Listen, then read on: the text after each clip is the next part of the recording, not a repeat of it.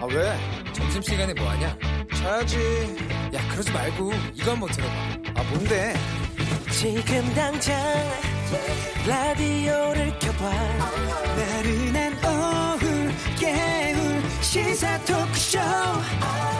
모두가 즐길 수 있고 함께하는 시간. 유쾌하고도 신나는 시사 토크쇼. 오태훈의 시사본부 네, 시사본부 2부 시작하겠습니다. 청취자 여러분들의 참여 기다리고 있습니다. 샵 9730으로 의견 보내주시면 되고요. 짧은 문자 50원, 긴 문자 100원, 어플리케이션 콩은 무료로 이용하실 수 있습니다. 또 팟캐스트와 콩, KBS 홈페이지를 통해서 다시 들으실 수 있고 유튜브에서 어, 일라디오 혹은 시사본부 검색하시면 영상으로도 방송 모습 확인하실 수 있고 유튜브 댓글로도 의견 보내주실 수 있습니다. 매주 화요일에는 현안 둘러싼 여야 의원들의 가감없는 설전이 있는 정치화투 시간이 있는데요. 새해 첫 정치화투 시간입니다. 어, 두 의원과 함께 인사드리고 새해 덕담 한 말씀 듣고 시작하도록 하겠습니다. 먼저 더불어민주당의 김성환 의원 나오셨습니다. 새해 복 많이 받으세요. 네, 안녕하세요. 김성환입니다. 새해 복 네. 많이 받으십시오. 덕담도 좀 해주시죠. 청취자 여러분들께. 네, 청취자 여러분, 올해가 어, 4.19 혁명 60주년 그리고 5.18 민주화운동 40주년을 맞는 아주 뜻깊은 해입니다. 이 뜻깊은 해에 어, 청취자 여러분 모두 가정에 건강과 행복이 가득하시기를 빌겠습니다. 네, 그리고 자유한국당 백승주 의원도 나오셨습니다. 새해 복 많이 받으시고요. 예, 경상북도 구미 갑 지역의 자유한국당 백승주 의원입니다. 복 많이 받으라는 말씀 많이 들었을 것 같았어요. 복을 많이 만드시고 지으셔서 많이 나눠주기를 바랍니다. 특히 김성환 의원님. 네. 지난해 민주당 의원들 욕 많이 먹었잖아요. 이제 원래 욕 좀 적게 먹고 복 많이 진짜 많이 들으세요. 욕을 많이 먹어야 오래 산다고 하던데요. 네. 그래요? 자유한국당 의원님들이 오래 사시겠어요. 성공해서 돌아올 이름이 딱 성환이어서 뭐 네. 다른 덕담이 필요 없을 것 같아요. 네, 어. 감사합니다. 우리 백성주 의원님도 건강하십시오. 새. 예. 지난 연말에 국회가 참 시끄러웠고 우여곡절도 많았습니다. 네. 또새 현재까지는 아직은 뭐 충돌 같은 건 없는 상황입니다만 오늘 오전에는 지금 그 총리 후보 인사청문회가 지금 진행되고 있고 또 검경 수사권 조정안 국회에서 또 처리 앞두고 있는 상황입니다. 오늘 정치와투에서 두 분과 함께 하나둘씩 좀 짚어보도록 하겠습니다. 먼저 문재인 대통령이 2020년 국정운영 기조를 담은 대국민 신년사를 오전에 발표를 했습니다. 먼저 대통령 신년사 어떻게 들으셨는지 먼저 백승주 의원께서 말씀해 주시죠. 사실 그 시간에 저희들 다른 회의가 있어서 직접 듣지는 못했고요. 예. 제가 신년사 내용은 읽어봤습니다. 읽어봤는데 참 읽으면서 어, 우리 대통령이 참 고집이 뭐 대통령 참 항소고지구나 이런 생각이 들었어요. 그 저 인식이 잘 안 바뀌고 또 음. 어, 또 변화에 대해서 참 어, 음, 변통성이 없다고 융통성이 좀 없으시구나 이런 느낌을 제가 가졌습니다. 예. 특히 그 현실 경제를 실물 경제에 대한 아주 직접적인 이해가 좀 부족하거나 이런 생각이 많이 들었어요. 예. 저희들 뭐 정치하다 보니까 김상환 의원도 그렇고 현장에 많이 다니거든요. 예, 예. 어제도 제가 가서 한 어, 구미 시내 재래시장을 가보면은 국밥을 한 서른 그릇 팔아야 하루 그 집 가게가 유지되는데 하루 세 그릇도 못 팔겠다는 이런 분들 이와 같은 민생 현장의 고통이 경제적 고통이 굉장히 심각한데 네. 경제 잘 돌아가고 있다니까 잘 돌아가는 주체들은 누군지 몰라도 참 국민들이 이 경제가 잘 새로 지역 고용지수 늘고 통계적으로 막 좋아지고 있다 이렇게 하는 걸 들으면서 실물 경제 현장에 있는 분들이 아, 대통령이 정말 보고 싶, 보고 싶은 것만 보고 듣고 싶은 것만 듣는 그런 어, 통치하고 있는 거 아닌가 이런 걱정을 할 것 같아요. 이 사회도 참 광화문 광장에 가보면은 누구 책임이라고 이렇게 뭐 단정적으로 뭐 서로 책임을 미룰 수 있지만 사회가 분열될 대로 분열되어 있는데 네. 이번 신년사 통해서 좀 통합을 위해서 대통령이 좀 어떤 일을 하겠다. 음. 사회의 갈등 지금 뭐 진짜 4분 5일 된 나라가 되어가고 있는데 여기서 통합의 메시지가 전혀 안 나와 있고 네. 또 북한이 지금 뭐 위협이 증대되고 있잖아요. 미사일 개발을 열시에 차려나고 핵 강대국이 길러가고 있는데 이런 북한의 위협에 대해서 너무 안이하게 인식하고 있다. 위협은 음. 증대되고 있는데 대체 방법은 똑같아요. 어, 남북한 경제를 협력을 좀 하고 또 여러 가지로 어, 북, 그 비무장 지대를 또 평화 지대로 바꾸자는 어떤 안이한 대처 방법 속에서 우리 안보를 무책임하게 보고 있고 이런 생각이 좀 들었습니다. 그래서 아무튼 신년 대통령의 덕담에 대해서 제가 뭐 더 직접 합법으로 말씀을 드릴 수 있지만은 제일 안타까운 것은 경제 현실을 너무 모르고 계신다. 네. 실물 경제 현장은 진짜 악소리, 비명소리, 살아달라는 소리가 너무 큽니다. 예. 구미만 그런 줄 알았지 전국도 다 그래요. 그런데 이런 부분에 대해서 좀 더 귀 기울여야 된다 생각을 합니다. 네. 고집이 세고 현장과 괴리가 있다. 아, 통합 메시지가 없었다. 이런 말씀해 주셨는데 김성환 의원께서는 네, 뭐 야당 의원님이 대통령님 신년사에 대해서 좋은 소리 할 거라고 생각하지 않았습니다만 그래도 신년의 덕담이니까 좀 좋은 소리도 하시면 좋겠습니다. 우리 백승주 의원님처럼 대통령 신년사를 그렇게 듣는 사람이 몇 명이나 될까 싶습니다만 저는 대체로 우리 국민들이 긍정적인 평가를 주지 않을까 이렇게 생각합니다. 작년이 그 3.1 운동과 임시정부 100주년이었잖아요. 그러니까 대한민국이 민주공화제라 한다고 시작한 게 100년 전인데 어, 그 민주공화국의 토대를 쌓아왔던 과정들이 있었고 또 특히 3년 전에 소위 이제 촛불을 통해서 어, 대통령 권력이 이제 처음으로 어, 교체되는 과정들을 거쳤습니다만 네. 이 대통령 권력은 바뀌었는데 그 이 소위 국회 권력은 어, 촛불 민심이 반영이 안 되면서 어, 그 대통령 권력이 바뀐 이후에도 내내 소위 정쟁 때문에 오히려 음. 어, 여러 가지 민생 법안이 지체되거나 혹은 주요하게 민생을 함께 처리해야 될 것이 소위 여러 가지 수십 차례에 걸친 소위 국회 보이콧 때문에 잘 안 됐던 과정들이 있었거든요. 예. 이런 부분에 대한 이제 상호 반성이 좀 있어야 되지 않는가. 음. 뭐 이렇게 생각을 하고요. 대통령님 신년사를 보면 눈에 띄는 게 확실한 변화를 통한 상생 도약하는 한 해를 만들겠다 이런 취지고요. 네. 어 이제 그 중에 이제 경제 분야도 어 이제 실제로 통계상 어 개선이 되는 부분도 있고 여전히 이제 40대 취업률이라든가 어 그런데 좀 여전히 어려움이 있다는 것에 대해서는 또 솔직히 말씀을 하셨잖아요. 음. 남북 관계도 그동안 이제 북미 관계가 진전이 안 되면서 굉장히 어려움이 있었는데 이제는 북미 관계 개선에만 의지할 게 아니라 남북이 스스로 소위 일종의 생명 공동체이기 때문에 전쟁이 일어나면 모두가 다 아, 엄청난 피해를 보기 때문에 어, 이제 스스로 남북 관계를 주도적으로 풀어보자. 2032년 공동올림픽 개최라든가 남북의 접경지대에 일종의 평화 협력지대를 만드는 여러 가지 사업들을 주도적으로 풀어서 네. 북미 관계의 변수에 의존하지 말고 우리가 스스로 남북 관계 개선을 통해서 오히려 북미 관계를 진전시키는 새로운 제안들을 한 것이어서 음. 또 김정은 위원장의 이 답방이라든가 이런 이런 과제들을 통해서 일종의 어, 분단 70년사를 실질적으로 마감하고 어, 평화와 번영의 이 한반도 공동체의 토대를 좀 굳건하게 다져보자고 하는 여러 가지 이 내용이 있었고 대통령이 특별히 어 그러니까 국민들한테 사탕 발림을 잘 안 하시는 분이잖아요. 아마 올해 신년사처럼 묵묵하게 어, 그 내용들을 국민들과 함께 아, 잘 실행해 나가지 않을까. 네. 국민들에게 많은 신뢰를 줄 수 있지 않을까 이렇게 저는 읽었습니다. 북미 관계 관련해서는 연말 시한이라는 것들이 존재를 했었고 그 이후에 연초에 좀 어떤 색다른 길이 나오지 않을까 걱정한 분들도 많이 있었습니다. 백승조 의원께서 국방 전문가 입장에서 이 남북 관계에 대해서는 이번에 그 신년사에서 나온 방향들 어떻게 보세요? 그 신년사에서 좀 주목받을 수 있는 인식이 북미 관계에 진전이 없었다. 음. 그래서 음. 교착된 가운데 남북 관계에도 실제적 협력이 진전되지 않았다. 있는 대로 좀 인정한 부분이 있어요. 예. 그 진단은 그 인정했는데 근데 좀 더 심층적으로 북미 관계가 왜 진전이 안 됐는가 부분에 대한 질문도 되는데요.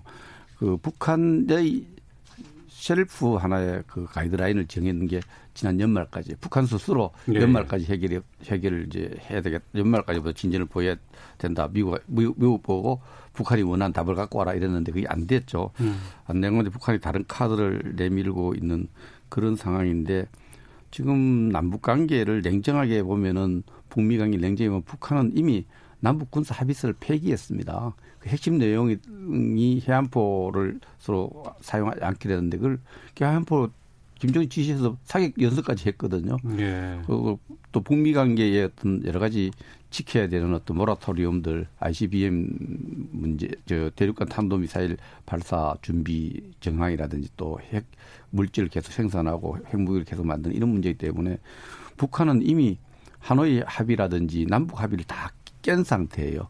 이 깬 상태에서 우리가 북한을 어떻게 다룰 것인가.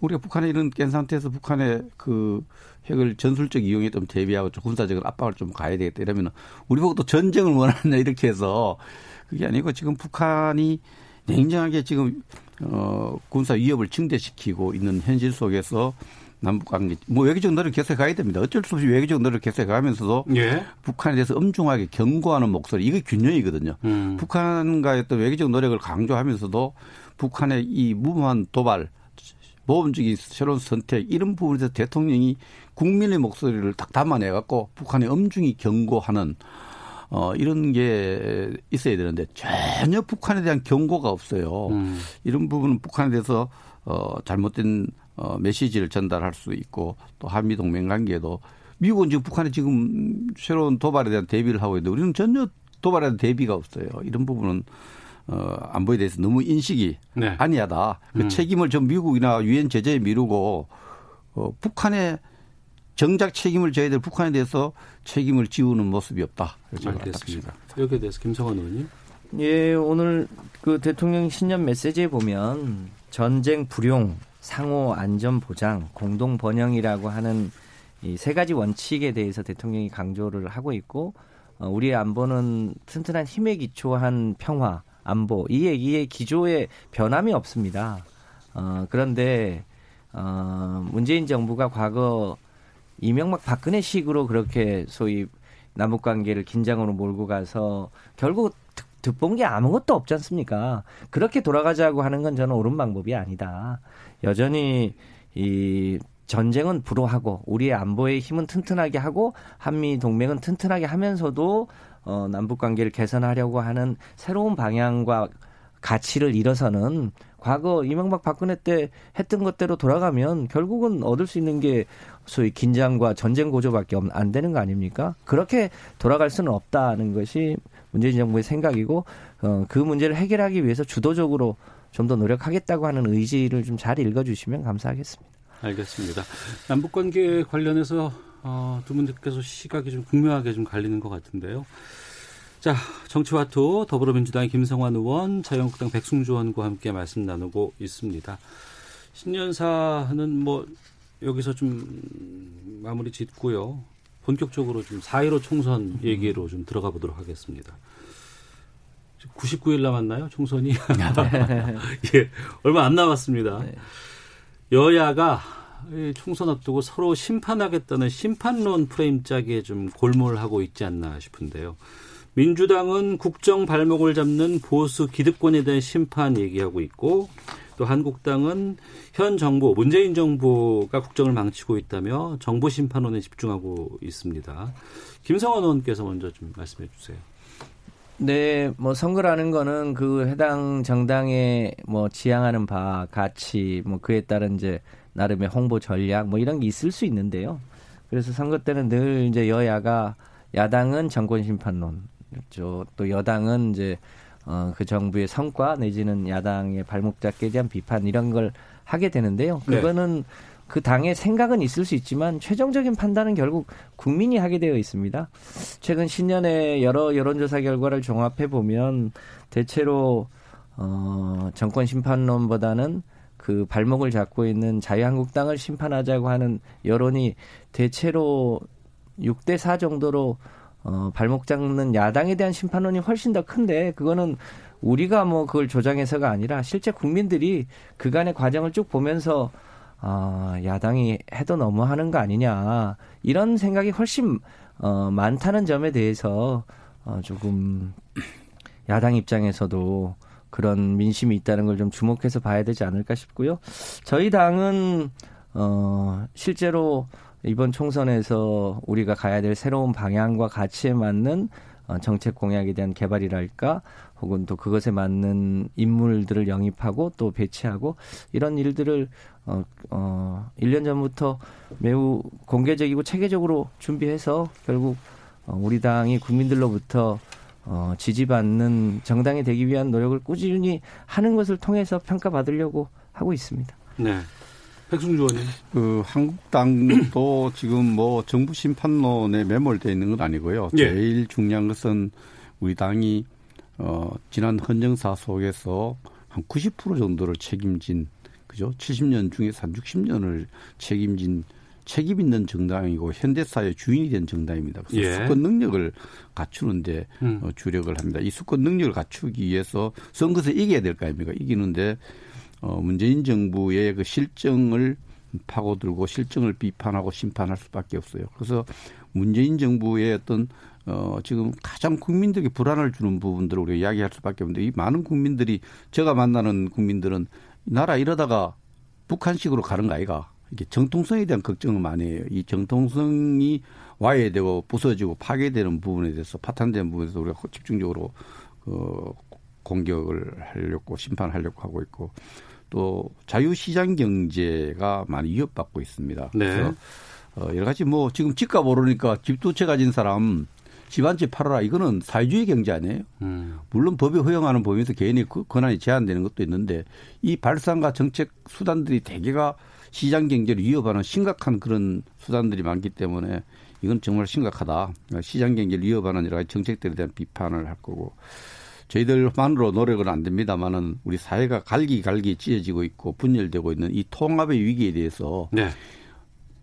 대통령이 책, 포괄적 책임져야 되는 겁니다. 이 사회가 이렇게 분열되고 사분 오열되고 사색 땅파, 팔색 땅파처럼 이렇게 있는 데 대해서 협치를 하는 데 대한 정부 여당과 정부에 대한 우리가 국민적 심판을 내려야 될 것으로 이렇게 생각을 합니다. 어쨌든 아, 우리하고는 조금 어, 정부의 조금 생각이 좀 다르고 오늘 또 신년사에 보면은 자유란 말을 좀 빼고 있어요. 우리 민주공화국이란 말을 쓰는데 뭐 헌법에는 민주공화국으로 돼 있지만 자유의 가치를 복원시키는 이런데 우리가 정치적 비전을 자유에 좀 닮아서 나가려고 생각을 하고 있습니다. 어쨌든 제1야당으로서는 문재인 정부 심판론을 어, 하나의 그 중요한 선거 프레임을 가져가려고 하고 있습니다. 알겠습니다. 총선 99일 남은 상황에서 어, 우선 그 백승주 의원께 좀 바로 여쭤볼게요. 자유한국당으로 선거가 치러지는 겁니까? 아니면은 여러 가지 뭐 흡수 통합이라든가 지금 황교안 대표가 외부에다가 뭐 통합 추진위 만들겠다는 방침도 좀 세우고 있는데 일정 정도의 보수 통합 같은 것들이 이루어질 가능성에 대해서는 어떻게 보세요? 그러다 지금 뭐 우리가 선거에서 이기기 위해서 우리가 여론 추이도 조사해보고 현재를 조사해 봤을 때 네.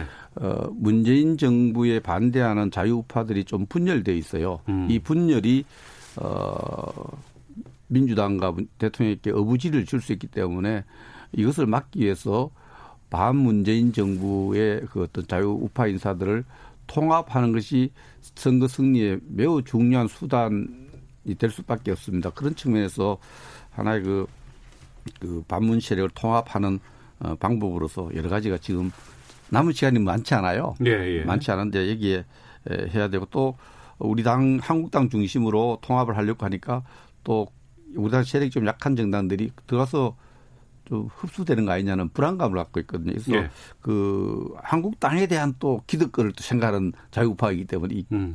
기득권 유지된 불안감을 좀 해소시키기 위해서 한국당 밖에서 울타리를 하나 만들어 텐트를 하나 쳐서 예. 같이 모이는 것도 지금 어, 논의하고 있는데 시간이 얼마 남지 않아서 어. 어쨌든 그 당위적 필요성은 굉장히 많고요. 예. 특히 우리 수도권 의원님들은 우리가 분열될 경우에는 어, 선거에 굉장히 예, 고전할 것이라 이렇게 걱정하는 분들이 많습니다. 그래서 어쨌든 선거 승리를 위해서는 우리가 비슷한 생각을 갖고 있는 문재인 정권 심판론에 같은 기조를 갖고 있는 세력을 통합하려는 것이 우리가 하나의 그 지금 당면 과제입니다. 예, 현 정부 심판위에서 어, 새롭게 좀 통합의 노력을 해보겠다라고 지금 얘기해 주셨거든요. 여당에서는 지금 어떻게 대응하고 계시는지. 글쎄요, 뭐, 그, 이거는 자유한국당과 그 주변에 그와 유사한 성격의 정당 간의 문제라 저희가 함부로 평할 일은 아닙니다만 이제 당장 아, 그 소위 보수 우파 진영의 통합에 어, 소위 새로운 보수당이 내건 조건들이 있는 거잖아요. 그러니까 탄핵은 불문하자, 아, 그리고 개혁 보수의 길을 가자, 그리고 이제 헌 집은 버리고 새 집 짓자 이런 세 가지 조건을 걸었는데 그 황교안 대표가 그거를 어제 저녁까지 전격 수용하겠다고 하는 의사를 비추니까 어, 한국당 내 소위 친박 세력들이 강하게 반발하면서 오늘 그 공식적으로 제안을 못했다는 거 아닙니까? 음. 그리고 소위 애국당 대한애국당 입장에서는 그 탄핵에 찬성하는 새로운 보수당하고는 또 같이 못한다는 입장이기도 하고 그, 그 조건들의 결국은 핵심이 지금 자유한국당이 소위 기득권을 버려야 되는데 그 기득권을 버리는 것에 상징적인 게 결국 어, 황교안 대표가 자기 권한을 내려놓는 거거든요. 예. 근데 과연 그렇게 할 수 있을까가 이제 저희가 보는 이제 소위 관전 포인트입니다. 음. 그 어떤 다른 당 입장이라 저희가 뭘 할 수는 없지만 어, 그런 대목에서 기득권을 내려놓는 헌신적인 노력과 자세가 되어야만 아마 통합도 가능할 거 아닌가. 네. 그렇게 예상해 봅니다. 음. 어, 큰 틀에서 청소안에 임하는 뭐 여러 가지 뭐 각오, 뭐 자세 이런 걸 좀 들어봤고요. 구체적인 내용들은 저희가 헤드라인 뉴스 듣고 와서 두 분과 본격적으로 좀 말씀을 나누도록 하겠습니다.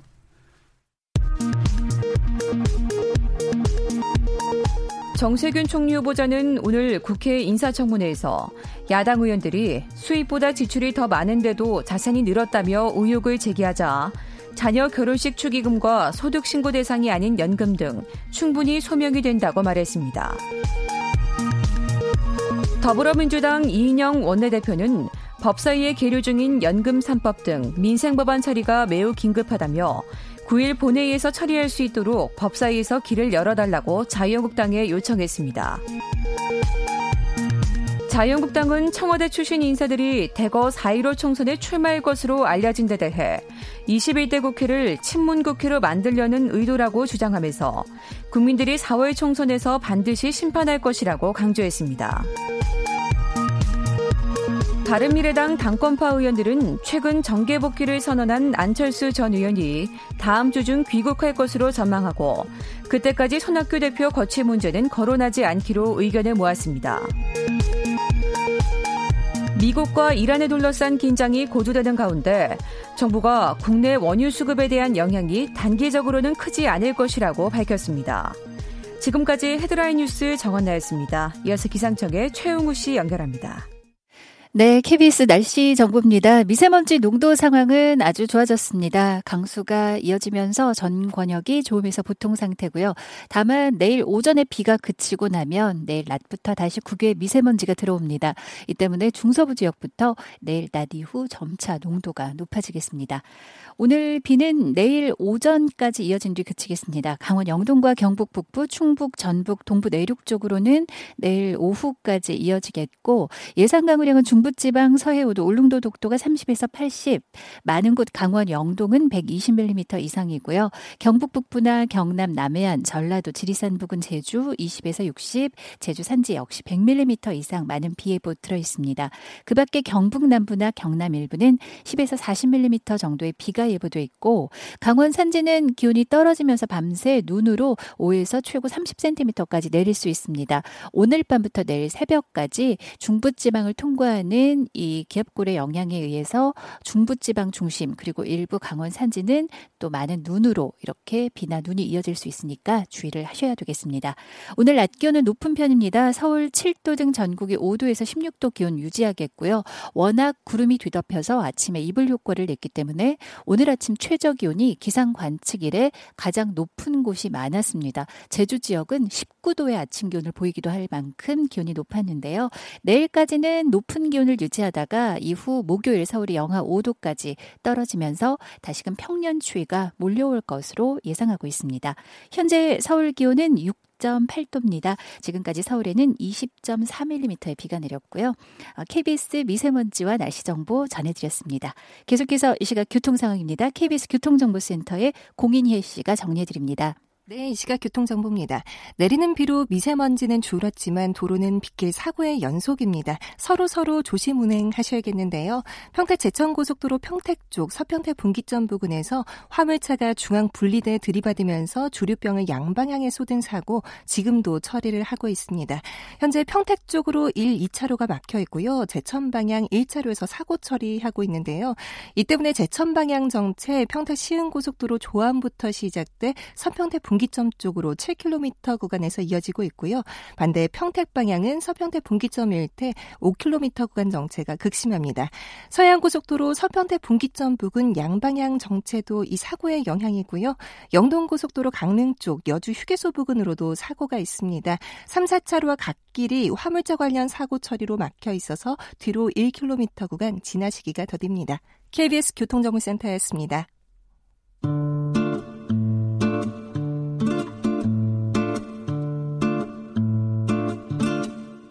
오태훈의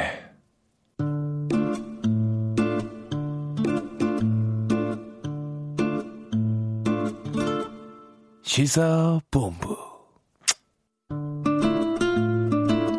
네, KBS 라디오 오태훈의 시사본부 더불어민주당 김성환 의원, 자유한국당 백승주 의원과 함께하고 있습니다. 정치화투.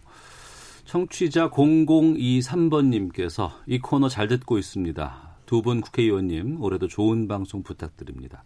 두 분의 정치 토론이 복잡한 정치 이슈를 이해하는데 큰 도움이 되고 있습니다. 라고 덕담이신 것 같기도 하고 또 리뷰 같기도 하고요.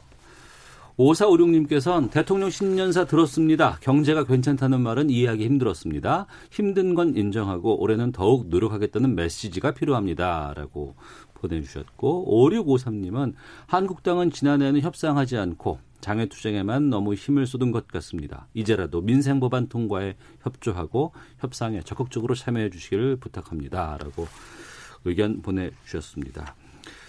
어, 지금 총선 이제 중요한 게 이제 공천 문제가 좀 남아 있는 것 같고요. 어느 지역구에 누구를 내보낼 것이냐, 아니면 누가 나올 것이냐가 중요한 것 같고 또 하나는 지금 지난해 말에 통과된 선거법 때문에 그 비례 의석에 캡이 들어가 있고 연동형이 돼 있단 말이에요. 그래서 이것 때문에 한국당에서는 비례 정당을 만들겠다. 이런 지금 계획이신 것 같은데 지금 어, 느 정도로 진행되고 있어요? 예, 우리 당에서는 뭐 협상 막바지에 정말 간절한 마음으로 민주당과 소위 4 플러스 1에다가 그 자꾸 군소정당에 엿바꿔 묻듯이 공수처법 통과시키고 비례 비례에서 나눠지는 거는 안 된다. 막아야 된다. 그, 그 통과시키면 우리가 비례 한국당을 통해서 그런 꿈을 일정 춘몽으로 어, 끝내도록 하겠다. 이렇게 했습니다. 그래서 우리가 지금 비례 한국당을 만들어서 비례 연동제 연동형 비례대표제에서 할당된 30석 중에 예. 민주당은 아예 이제 숟가락을 얹을 수 없어요. 도덕적으로 민주당은 숟가락 안 얹지만 우리는 비례 한국당을 만들어서 그 30석의 연동형 비례대표제 또 네. 17석의 어, 이전에 어떤 정상적인 비례대표제에 우리가 어, 그 의석을 차지하는 그러한 선거 대책을 세우고 있고 상당히 진전이 있습니다. 그렇게 갑니다. 이 우리 우리 정당이 추가온 이런 어 정책들이 어 선거 임하는 선거 대책들이 성공하려면 첫째 조건이 민주당이 비례 민주당을 안 만들어야 돼요. 예. 민주당이 자꾸 거기 관심 많고 그게 꽁수다 그러고 이러는데 음. 그건 그 민주당이 정말 어그 연동 비례 연동형 선거제도를 통과시킬 때 초심으로 돌아가서 비례 민주당 만들면 안 됩니다. 그 안 만들면 우리가 비례 한국당을 만들어서 그 잘못된 선거법을 국민들에게 그 실상을 보여드리도록 그렇게 하겠습니다. 그럼 비례 한국당은 누가 이끌게 되는 겁니까? 그, 그 선거 기밀입니다. 아, 방송으로 이야기 드릴 수 있는 사안이 아닙니다. 아, 당대표, 당대표가 나와야 될 거 아니에요? 아니, 근데 비례 한국당은 예. 일단 우리 기존에 이제 우리 이제 저 자유한국당이 지역에 다 후보를 낼 것이기 때문에 어. 지역에 출전할 사람들은 당을 옮기면 안 되죠. 어. 지역에 출전할 수 없는 사람 중심으로 비례 한국당이 만들어질 것입니다. 우리 네, 백승주 의원님 민주당은 비례 민주당을 못 만들 것이다. 그렇게 하는 게 도덕적이지 않기 때문에라고 표현하셨는데 자유한국당은 그 연동형 비례제를 근본적으로 반대하셨기 때문에 그 제도에 안 들어오는 게 맞는 거죠. 반대했기 때문에 우리는 부도덕하게 들어가도 괜찮다 이런 거는 아닌 거 아닙니까? 연동형 비례제의 취지는 어 대한민국이 소위 다원주의 사회이고 어, 다당제 국가인데 소위 전체 국민의 5% 내지 10%를 대변하고 있는 정당이 실제 지역구에서 10%로는 지역구 국회의원을 못 내니까 어, 그 정당의 지지만큼을 감안해서 어, 연동형으로 어, 국회에 진출할 수 있도록 어, 제도를 새롭게 설계하고 실험해 보는 건데 네. 지역구에서도 어, 충분히 당선되고 또 어, 그렇지 않은 거를 또 비례로서 또 당선이 되겠다고 하는 거는 그거는 일종의 톰과 제리로 보면 욕심꾸러기 그걸 톰이라고 해야 됩니까? 욕심꾸러기죠. 그 그리고 민주당은 도덕적이기 때문에 그렇게 못 해야 되고 자유한국당은 어 부도덕하더라도 그렇게 하겠다. 이게 어떻게 말이 되겠습니까? 너무 꼼수 정도가 아니라 어, 부도덕한 일이죠. 이, 이 제도의 취지를 음. 어, 인정한다면 그 제도 취지를 부정하면 아예 이 제도에 참여하지 않아야 되는 게 맞는데 제도에는 반대해 놓고 그 빈틈을 노려서 어, 이 비례 자유한국당을 만들겠다? 이건 너무 부도덕한 일이 걱정이 좀 많으신 것 같아요. 우리 비례한국당 만든다니까. 이거 저 국민들이 다 알아요. 대통령 선거 공약인 어, 램덕 방지법인 공수처법을 통과시키기 위해서 비례의석 나눠주기 위해서 만든 제도라는 거. 그런데 음. 이미 지역 대표하고 정당 비례 대표하고 위헌 판정이 있습니다. 2003년인가에 헌법재판소가 지역 대표 지역 선거에서 지역 대표 선거에서 그 비율을 가지고 비례 정당 의석을 나누면은 위헌이다. 따로따로 뽑으라 해서 그래서 지금은 지역 대 지역 선거 따로 비례 대표 선거를 따로 하기 때문에 이번에 이렇게 연동이 한 것 자체가 2003년도 위헌 심판에 어긋나기 때문에 위헌 심판도 청구했습니다. 그러나 이 시간이 너무 짧으니까 헌법재판소가 판단하기 전에 선거는 치른단 말이죠. 그래서 우리가 이것이 위헌성을 좀 더 입증시키기 위해서라도 연동형 비례대표제의 그 실상을 보여드릴 필요가 있다 생각을 합니다. 음. 다음 이렇게 하면 안 된다 이 생각을 합니다. 예. 이번에도 이번 연동형 그 30석 캡에 대해서는 이번 한 번만으로 지금 한 게 맞나요? 일단 4 플러스 1에서 그렇게 협의했는데요. 예. 첫 시행이니만큼 이 제도가 어, 국민 다수의 뜻을 얼마나 반영하는지를 아. 어, 실제 적용해 보고 그 적용 결과에 따라서 선거법이라는 게 가장 최적의 모델을 찾아가는 거니까요. 예. 그 부족한 부분을 보완하게 되겠죠. 음, 알겠습니다. 앞서서 백승조 의원께서 어, 대통령의 공약을 위해서 이 선거법에 대해서 이제 처리가 됐다고 말씀해 주셨는데 공수처법은 통과가 됐고 지금 네. 검경 수사권 조정안이 지금 남아 있는 상황입니다. 9월 아마 국회에서 처리가 되지 않을까 싶은데 1월 국회에 이제 9일부터 아 9일 9일 네. 9일 예 9월이 아니고요 죄송합니다. 어, 그런 상황에서 오늘 오후 4시에 추미애 법무부 장관과 윤석열 검찰총장이 만난다고 합니다. 어, 많은 언론에서 지금 이 자리 만남을 좀 예의 주시하고 있는 것 같아요. 기사도 좀 계속 나오고 있는데 오늘 만나면서는 검찰 인사에 대해서 의견을 나누지는 않을 거라고 지금 나오고는 있는데 앞서 검찰 개혁의 어떤 그런 그 방향과 생각해서 김성원 의원께서 좀 어떻게 전망하시는지 말씀해 주시죠. 네, 검찰 개혁의 상징인 이제 공수처법은 확정이 됐고요.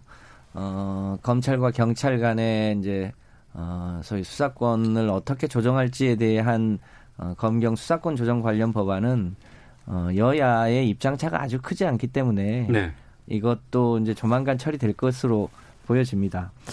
이번에 어, 추미애 장관하고 윤석열 총장의 만남은 지금 이제 검찰청 법에 검사의 인사와 관련해서 법무부 장관이 검찰총장의 의견을 들어서 검사의 보직을 제청한다 이렇게 되어 있습니다. 네. 최종적인 결정은 이제 대통령이 어, 하는 거겠죠. 그런데 어, 조국 장관 때 그 검사장급 이상의 자리가 여섯 개가 공석이었고 최근에 두 개가 늘어서 지금 상당한 인사 수요가 있는 거죠. 그 권한은 어, 법무부 장관한테 있는 거고요.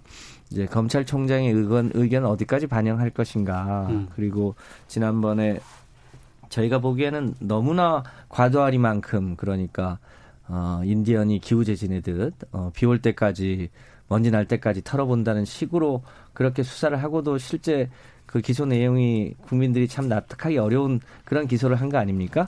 그렇게 수사했던 사람들이 과연 이번에 그 자리에 계속 있을 수 있겠냐가 초미의 관심사죠. 음. 다만 어 검찰총장의 의견을 듣긴 하겠으나 어 법무부 장관의 이제 인사권을 적절하게 활용해서 검찰의 전체적으로 어 검찰이 과도하게 소위 권한을 남용하거나 권한을 기득권을 지키기 위해서 과도하게 정치 행위를 한 어, 이 검사들이 있습니다. 네. 그 청문회 당일날 어, 이제 정겸진 교수를 어, 청문회 당일날 기소한 것이 문제가 있다는 게 많잖아요. 드러난 거 아닙니까? 그런 등등의 소위 이 검찰의 자기 식구 감싸기를 주도적으로 해왔던 혹은 검찰의 기득권을 지키기 위해서 노력해왔던 이런 사람들에 대해서는 적절하게 어, 인사 조치가 있는 게 합당하겠다 이렇게 판단하고 있습니다. 네, 백승주 의원님. 예, 검경 수사권 조정과 관련해서 이제 이것도 패스트트랙에 들어 있습니다만은 인구 한 국민의 한 2,200만을 대표하는 자유한국당 108명의 어떤 대표들의 의견이 반영되지 않는 일방적인 뭐 흔히 말하는 괴물이죠.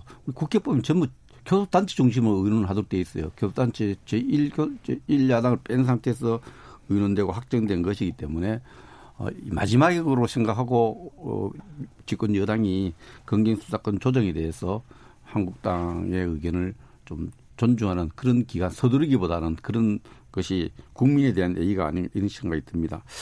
어, 장관이 지금 현역 국회의원입니다. 민주당 국회의원이고 어, 법무부 장관 추미애 장관이 그렇고 지금 알다시피 이 현재 검찰이 어, 우리 한국당 표현되는 3대 게이트를 조사하고 있죠. 하명 수사 관련 게이트 수사하고 또 금융농단 우리들 병원 수사를 하고 있고 또 울산 선거 게이트 수사를 하고 있는데 이 수사팀이 지금 열심히 수사하고 있잖아요. 예. 수사하고 있는데 장관이 이제 인사권 절차적 권한을 행사하는 그런 절차 내가 인사권을 행사하겠다 이렇게 했을 때 사실 그이 국방부 검찰 그렇습니다만은 이때까지는 대개가 관행처럼 하나 법률처럼 된 게 총장들이 좀 추천권을 좀 갖고 완전히 갖고 있고 뭐 음. 뭐, 그 특별한 경우에 추천을 갖고 있고 장관이 뭐 재청권을 갖고 대통령 청와대가 결정권을 갖고 있는데 지금까지 어 관행적으로 허용되어 왔던 허여되어 왔던 총장의 추천권이 반영돼야 된다. 특히 현 상황에서는 3대 게이트 수사가 진행되고 있는 상황에서 장관이 만약에 그 수사팀을 바꾸는 그런 어, 정치적 의도를 갖고 수사팀을 흔든다면은 예. 이거야말로 장관과 정부의 부당한 인사 개입이고 하나의 그 심각한 역사적 책임을 져야 되는 상황이 온다. 그래서 제가 오랜 의회 경력을 가진 추미애 장관이 그런 역사의 덤태기를 안 쓰도록 그 인사권을 함부로 사용했다는 이런 이런 오명을 이런 나쁜 평판을 안 듣도록 어, 절제력을 발휘해야 될 상황이다 생각합니다. 예. 청취자 의견 두 개 소개해드리고 보내드리도록 하겠습니다. 299 하나님께서는 나는 하지만 너는 하지 마라. 이건 모순입니다. 합의하지 않았다고 해도 이미 통과된 법입니다. 연동형 취재를 무색하게 만드는 위성정당은 옳지 않습니다. 라고 의견 보내주셨고 또 한편으로는 1099님 이에는 이, 꼼수에는 꼼수입니다. 비례 한국당이 꼼수라면 여당이 4 플러스 1 만들어 법안을 일방적으로 처리한 것도 꼼수입니다. 비례한국당은 어쩔 수 없는 선택입니다라고 의견도 보내주셨습니다. 더 다뤄야 될 내용들이 많은데 오늘 좀 크게 다루다 보니까 또 시간이 또 훅 지나갔습니다. 두 분 보내드리도록 하겠습니다. 더불어민주당 김성환 의원, 자유한국당 백승주 의원 두 분과 함께 정치와트 마치겠습니다. 두 분 말씀 고맙습니다. 네, 감사합니다. 예, 감사합니다. 새해 복 많이 받으십시오.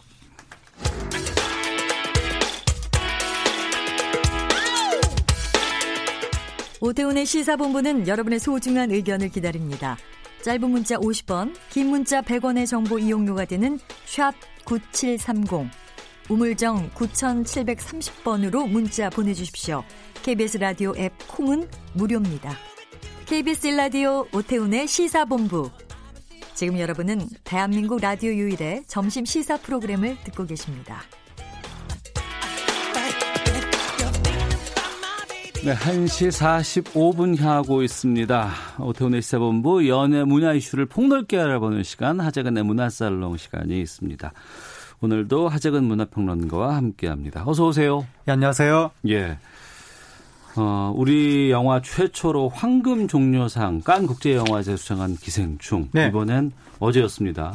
골든글러브 시상식에서 외국어 영화상을 수상을 했어요. 네, 미국의 골든글러브.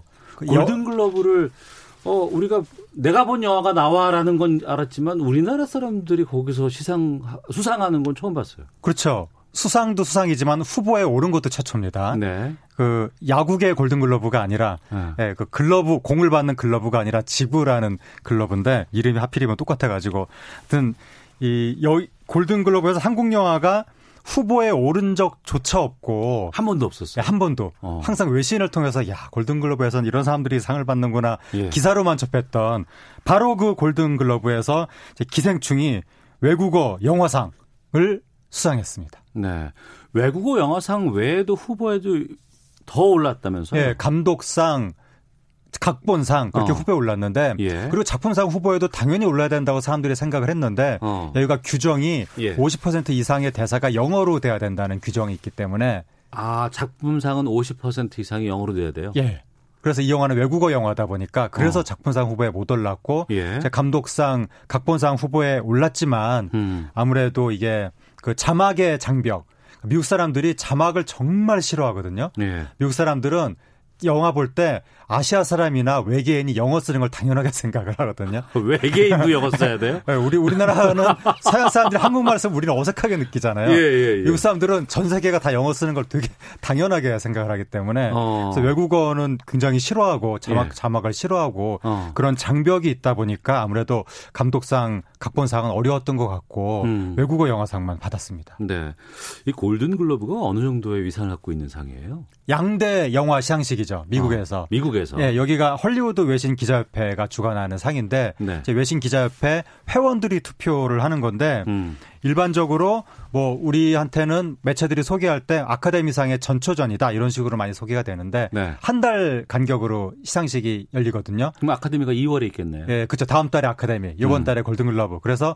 골든글러브에서 상을 받으면 아카데미에서도 상을 받을 가능성이 높다. 네. 이런 식으로 소개가 되는데 근데 골든글러브 자체가 꼭 아카데미 전초전 그 의미가 아니라 이 상의 자체만으로도 굉장히 유명한 시상식이고 음. 미국의 양대 시상식이며 여기가 특이한 특이한 점은 영화와 TV를 동시에 시상을 한다는 건데 네. TV 부분에서는 한국계가 연기상을 받은 적이 두 번 있었거든요. 어. 요번에도 한국계가 연기상 받았거든요. 예. 아버지가 중국인, 어머니가 한국인. 어. 그런데 우리가 아는 분들은 아니에요. 근데 우리 우리한테 유명한 분들은 아니고 한국계일 어. 음. 뿐이지 우리나라에서 활동하는 분들은 아니고 미국에서 활동하는 그런데 한국 영화가 네. 한국어로 된 음. 한국 사람이 만들고 한국 사람이 출연한 이 영화가 여기에서 후배에 오르고 상을 받은 것은 역사적인 사건입니다. 네. 그야말로 우리 문학의 영화계 역사적인 사건이라고 할 수 있을 텐데 네. 봉 감독 수상 소감 뭐라고 했어요? 아 자막 얘기를 했거든요. 아 그 자막 얘기를 예, 했어요. 자막의 장벽을 1cm 뛰어넘으면 훨씬 더 많은 영화를 즐길 수 있다. 음. 그래서 미국에서 이 말이 좀 화제, 화제가 되고 있다고 합니다. 지난번에 local 얘기도 화제가 됐었죠. 네, 지난번 아카데미 local이라고 해서 그 사람들이 충격을 받았는데 예, 예. 우리가 local이라니 어. 우리는 world인 줄 알았는데 막 그래서 지금 충격을 받았다고 하는데 자막도 미국 사람들이 하도 자막을 안 보려고 그러니까 음. 근데 거기에 대해서 봉준호 감독이 이거를 콕 하고 지적을 해가지고 네. 버라이어티라는 잡지가 이 말을 딱 타이틀로 뽑아서 SNS에 올리고 음. 뭐 시상식 도중에도 좋아요가 7만 명이 좋아요를 눌렀다고 하는데 네. 미국 사람들이 뭔가 아 우리가 너무 영어의 장벽에 같이 있었었나 어. 이런 걸 좀 돌아보는 계기가 된 것 같습니다. 본 감독의 위상도 상당히 많이 올라갔을 것 같아요. 그렇죠. 그러니까 이게 미국의 완전히 주류 중에 주류거든요. 네. 그 핵심부에서 인정을 받은 것이기 때문에 미국이 정말 이게 배타적이어서 한국 영화가 유럽 영화제에서는 그동안 인정을 많이 받았어도 음. 미국의 골든글러브 아카데미는 한국 영화를 완전히 무시했었거든요. 네. 후보에도 올려주지 않고 근데 이번에 상을 결국에는 줬으니까 음. 이제 한국 영화의 위상이 올라가면서 봉준호 감독의 위상도 올라간 거죠. 네. 그래서 이제 봉준호 감독이 앞으로는 미국에서 완전히 헐리우드 주류 감독의 대우를 받으면서 작업을 할 수 있게 된 것이고 그다음에 다른 한국 영화 영화인들이나 또는 한국 영화 뭐 합작 프로젝트나 미국하고 이런 걸 할 때도 더 우리 측이 미국한테 대우를 받을 수 있는 그런 계기가 마련됐다고 할 수 있습니다. 음. 기생충 미국에서 흥행은 어때요? 아, 흥행은 물론 이제 여기가 대형 상업 영화가 아니기 때문에 뭐 일반적인 상업적 흥행 규모하고는 비교를 할 수가 없고 음. 그래도 한국 영화 치고는 놀라운 흥행을 보이고 있다. 네. 왜냐하면 칸 영화제 대상을 받았기 때문에 음. 기본적인 흥행 수요가 있거든요. 그 정도 레벨이 되면 그리고 이제 흥행도 흥행이지만 상을 어마어마하게 미국에서 받고 있습니다. 네. 미국은 각 지역별로 영화 평론가들의 그 영화상이 있거든요. 뭐 LA 비평가 협회, 뭐 워싱턴 비평가 협회, 전미 비평가 협회 줄줄줄 수많은 그 상들이 있는데 각 지역별로 지금 도장 깨기를 여기서 상 받고 저기서 상 받고 영화로 도장 깨기를 네, 하고 지금 있어요? 뉴욕, LA, 어. 필라델피아, 워싱턴, 시카고 줄줄줄 다니면서 예, 예. 계속 상을 받고 있고 어. 그 거의 미국에서 좀 지식층 예술을 좋아하거나 이런 분들 사이에서는 가장 핫한 작품으로 대접을 받고 있는 것 같습니다. 음. 그래서 이번에 골든글러브에서도 후보작들마다 각각의 파티를 하는데 네. 뉴욕 타임스가 보도를 했는데 모든 사람들이 기생충을 만나고 싶어 한다라는 제목으로 어. 골든글러브 각종 파티 중에서 기생충 파티가 가장 인기였다. 기생충 네. 파티. 디카프리오, 뭐 브래드 피트 이런 사람들이 앞다투어 기생충 파티장에 나타났다. 그렇게 워싱턴 타임스가 전해 아니 뉴욕 타임스가 전했습니다. 그럼 도장 깨기 끝판왕이라고 할 수 있는 아카데미상 수상 가능성은 어떻게 보세요? 도장 깨기를 했기 때문에 이렇게 되면 아카데미 수상 가능성은 상당히 높다고 보고 네. 그래서 아카데미 영화상에 지금 그 외국어 영화상 뭐 옛날에는 외국어 영화상이었는데 지금 여기가 어, 로컬이라는 지적을 받은 이후에 네. 외국어 영화상 빼고 상 이름을 국제 영화상이라고 바꿨거든요. 예. 그 다음에 주제가상 양대 부분의 예비 후보로 지정이 지명이 됐는데 음. 요번 13일 날 최종 후보 발표하거든요. 네. 좀 추정컨대는 국제영화상 후보는 당연하고 음. 현재 분위기가 왠지 막 이렇게 올라가는 분위기여서 예. 작품상 후보도 가능하지 않겠느냐. 어. 그 지금 왠지 기대가 되거든요. 예. 그래서 이 분위기로 가면 지금 본상에서도 외국어 예, 국제 영화상 어. 하고 작품상까지도 받을 수 있겠다. 특히 헐리우드 영화인들 사이에 트럼프 대통령에 대한 반감이 점점 커지면 어.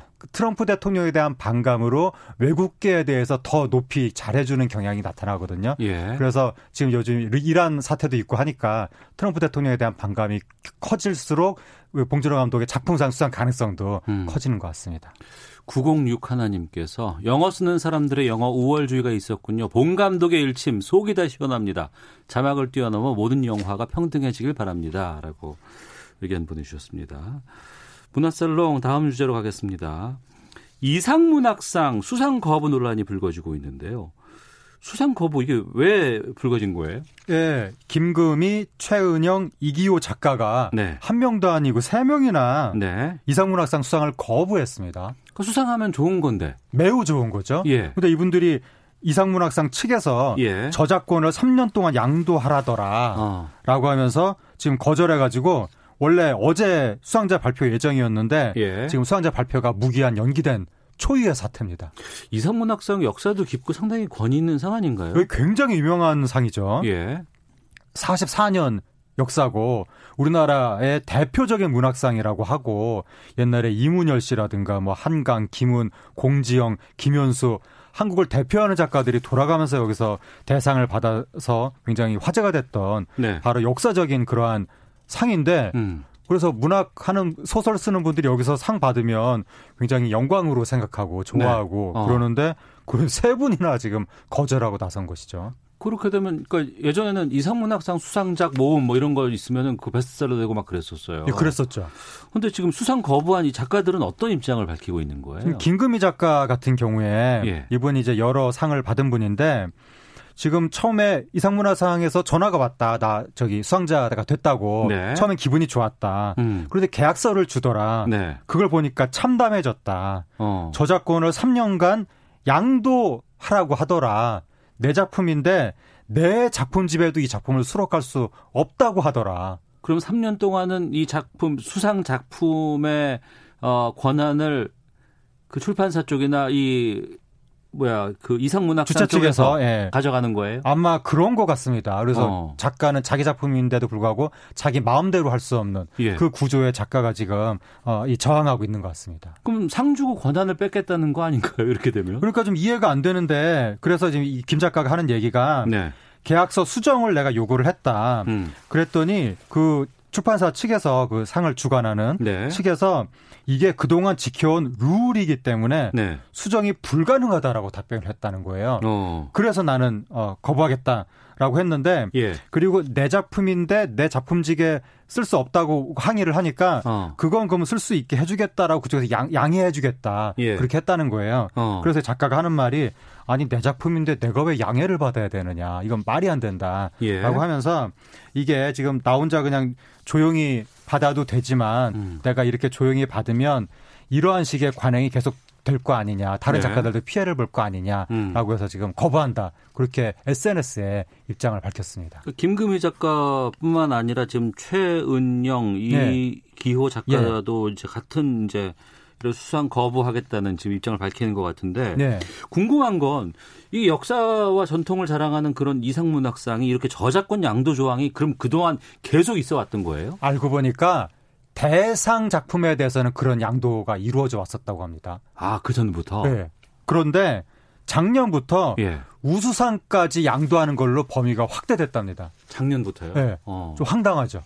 아, 왜냐하면 최근 들어서 갑질이 화제가 되면서 이제 공정한 계약 같은 게 네. 굉장히 중요한 화두가 됐는데 음. 그래서 기존의 대상을 양도하라고 했더라도 이제는 좀 그 양도 조항을 없애야 정상인 것 같은데 네. 심지어 양도하라고 하지도 않았던 우수상까지 양도 범위를 넓혔다는 것이 좀 음. 이해가 되지 않고 네. 이것은 이제 많은 그 작가들이 이러한 시상식에 조금 목을 매다 보니까 그러한 우월적인 지위를 활용해서 글자 그대로 갑질을 하는 거 아니냐. 저작권을 음. 3년 동안 뺏는 방식, 아, 뭐, 뭐, 뺏는다기보다는 좀 자기들이 전용하는 방식으로. 그래서 어떻게 갑질을 하던 걸 멈춰야 될 판에 안 하던 갑질까지 추가로 하는지 좀 이해가 되지 않는 것 같습니다. 작가 입장에서는 이런 그 저명한 상을 수상하게 되면은 자신의 좀 이렇게 이름값도 올라가고 그렇죠. 어, 또뭐 여러 기사도 나니까 예. 많은 관심을 쏟을 수는 있는데 그럼에도 불구하고 내 권한이 침해된다는 큰 문제인 것 같은데 지금 그러면은 이 주최 측에서는 좀 어떻게 하겠다는 겁니까? 그래서 이게 인터넷상에서 이 작가들을 응원하는 목소리가 굉장히 크거든요. 예. 주최 측을 비난하고 음. 논란이 되다 보니까 결국 이 문제의 조항을 삭제하겠다, 네. 수정하겠다 어. 그런 입장이 나왔습니다. 예. 이 상황 좀 계속 지켜봐야 될 것 같고 이번에 그럼 수상 거부한 분들이 다시 받을 수 있는지도 좀 지켜봐야 되겠네요. 네, 그렇습니다. 어, 알겠습니다. 자, 문학의 소식 짚어봤습니다. 문화살롱 하재근 문화평론가와 함께했습니다. 오늘 소식 고맙습니다. 감사합니다. 네, KBS 라디오 오태훈의 시사본부 여기서 인사드리겠습니다. 내일 12시 20분에 다시 찾아오겠습니다. 내일 뵙겠습니다. 안녕히 계십시오.